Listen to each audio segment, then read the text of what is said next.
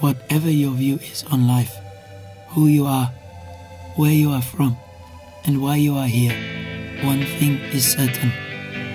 Your physical body and non physical mind or consciousness is on a journey of discovery. We must never stop investigating, never stop experimenting, never stop questioning. No fear, only love. No anger, only compassion and forgiveness. Cause this is just the way it's meant to be. This is just the way it's meant to be. This is just the way it's meant to be. This is just the way it's meant to be. This is just the way. You're dealing with an addicted generation. This is a big time bomb ticking. This is no accident. Indeed, it is by design. I mean, seriously? It was my mistake. I mean, I think we can all feel it. to try to make these products as addictive as 400% possible. spike in dopamine. You know, we now know that many of the major social media companies hire individuals called attention engineers who borrow principles from Las Vegas casino gambling, among other places, to try to make these products as addictive as possible. That is the desired use case of these products is that you use it in an addictive fashion because that maximizes the profit that can be extracted from your attention and data. It literally is a point now where I think we have created tools that are ripping apart the social fabric of how society works. That is truly where we are. The way the technologist Jaron Lanier puts it is that these companies offer you shiny treats in exchange for minutes of your attention and bytes of your personal data, which can then be packaged up and sold. What happened is that the attention economy and this race for attention got more and more competitive. And the more competitive it got to get people's attention on, say, a news website, the more they need to add these design principles, these more manipulative design tactics, as ways of holding on to your attention. You don't realize it, but you are being programmed. Social media tools are designed to be addictive.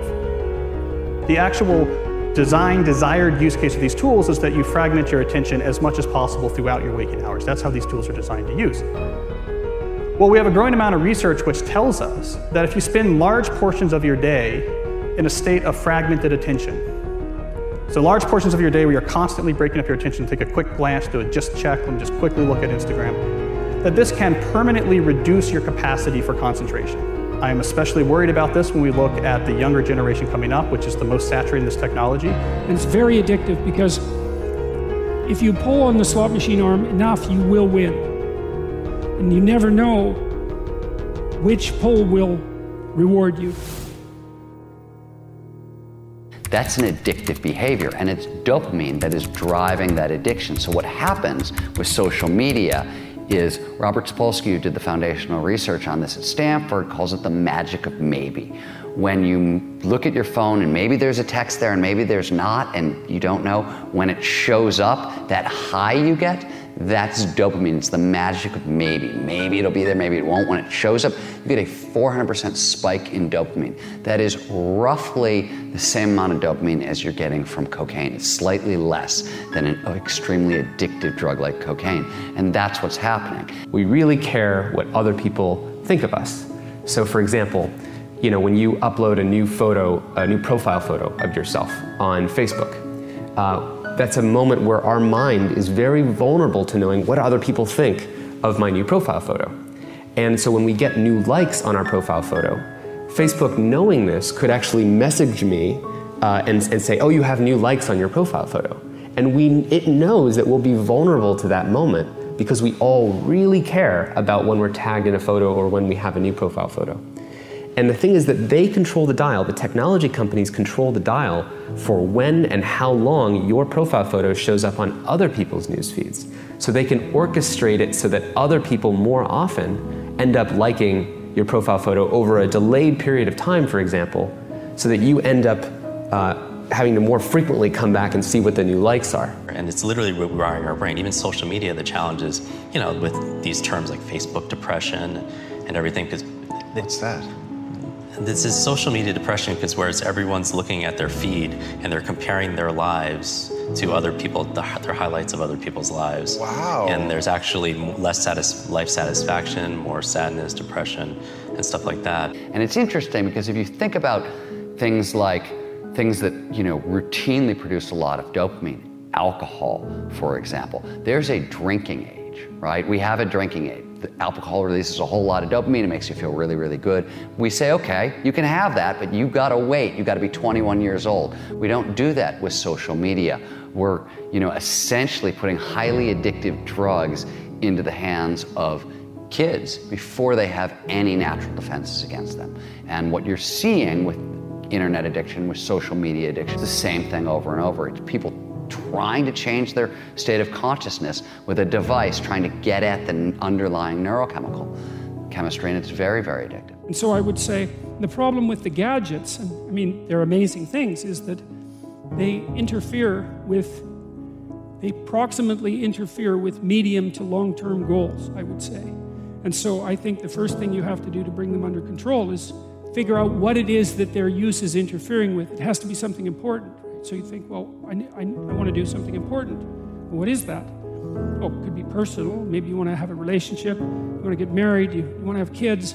You want to have a career that's meaningful. You know, you want to have a life. You, you want to have an Abrahamic adventure and be the father of nations, let's say. Well, you can't be ratting away on your cell phone and doing that. And so I think, I think part of it is to set your sights high and, and make a plan and figure out who you could be and see if obsessive utilization of smartphone fits into that vision of nobility. And it will partly because they're, they're unbelievably powerful communication devices. But so, so often it's, it's for lack of something better to do. And it also interferes. You know, Im- imagine like when you take that to the extreme, where, you know, bad actors can now manipulate large swaths of people to do anything you want. It's just a, it's a really, really bad state of affairs. And we compound the problem, right? We curate our lives around this perceived sense of perfection because we get rewarded in these short term signals hearts, likes, thumbs up, and we conflate that with value and we conflate it with truth. And instead, what it really is is fake, brittle popularity that's short term and that leaves you even more, and admit it, vacant and empty before you did it. Because then it forces you into this vicious cycle where you're like, what's the next thing I need to do now?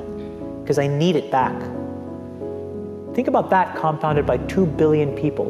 And then think about how people react then to the perceptions of others. It's just a, it's a really bad. So we know from the research literature that the more you use social media, the more likely you are to feel lonely or isolated. We know that the constant exposure to your friends' carefully curated positive portrayals of their life can leave you to feel inadequate and can increase rates of depression. And something I think we're going to be hearing more about in the near future is that there's a fundamental mismatch between the way our brains are wired and this behavior of exposing yourself to stimuli with intermittent rewards throughout all of your waking hours. So it's one thing to spend a couple hours at the slot machine in Las Vegas, but if you bring a slot machine with you and you pull that handle all day long from when you wake up to when you go to bed, we're not wired from it. It short circuits the brain, and we're starting to find that it has actual cognitive consequences, one of them being this sort of pervasive background hum of anxiety. Here's the thing the world we live in isn't real. Social media isn't real. And by design, social media rewards us for showing our best life. The edited, posed, champagne, Michelin star, holiday, orchestrated best angle of our life, the highlight reel. But you don't ever see real life, the 99% of our lives, the behind the scenes, the unglamorous, unfiltered, day to day, bland normality. And you end up comparing your behind the scenes to other people's fake highlight reel and using others as a mirror or benchmark for how you should look, how successful you should be, or how you should live. These fake comparisons will only serve to make you feel inadequate and inferior to something that isn't even real. Research continually shows that comparing your life to someone else's creates envy, low self confidence, low self esteem, and depression. You compare yourself to other people every single day, consciously or subconsciously. And no matter what I say, you're not going to stop because comparing one thing to another is a natural human thing to do. Whether we want to admit it or not, a big reason why anything has value is because there's something worse or better to compare it to. Think about it. An old brick of a mobile phone with a big aerial is only considered amazing in a world before the smartphone. The horse and carriage is only considered a phenomenal mode of transport until the car comes along. The answer isn't to stop making comparisons because unfortunately we can't control that. But you have to change the object of your comparison from someone else to yourself. You have to measure yourself against yourself.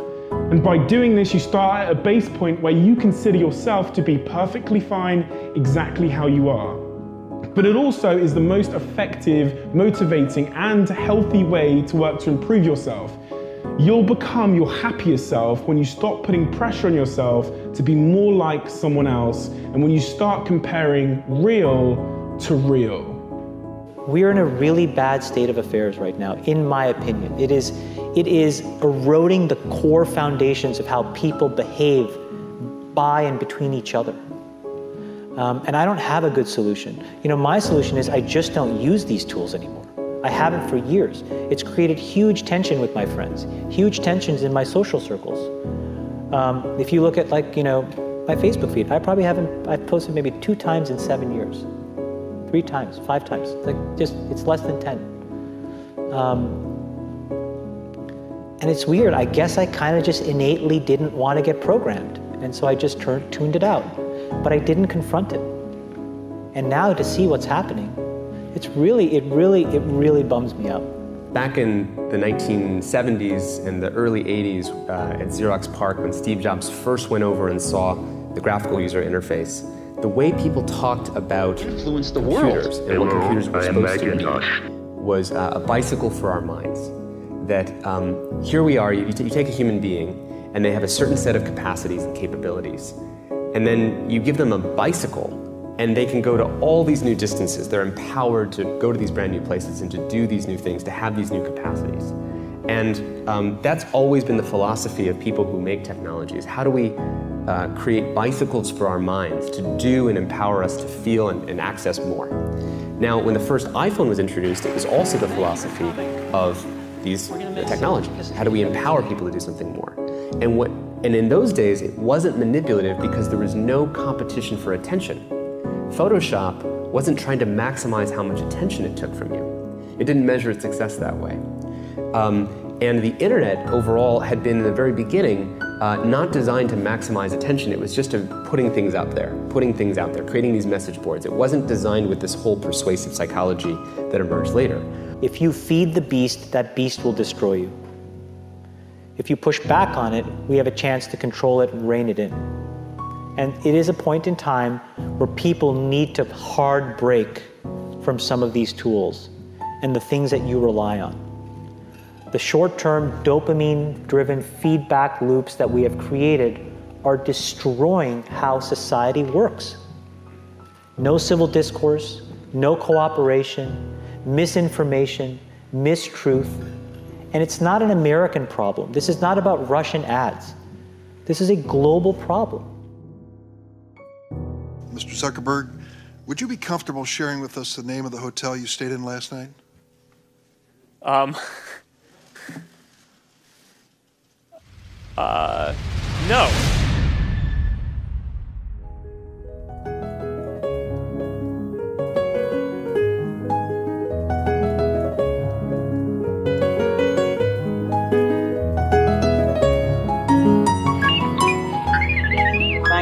Thank you for listening to the China Jedi podcast. Set aside your filters of bias.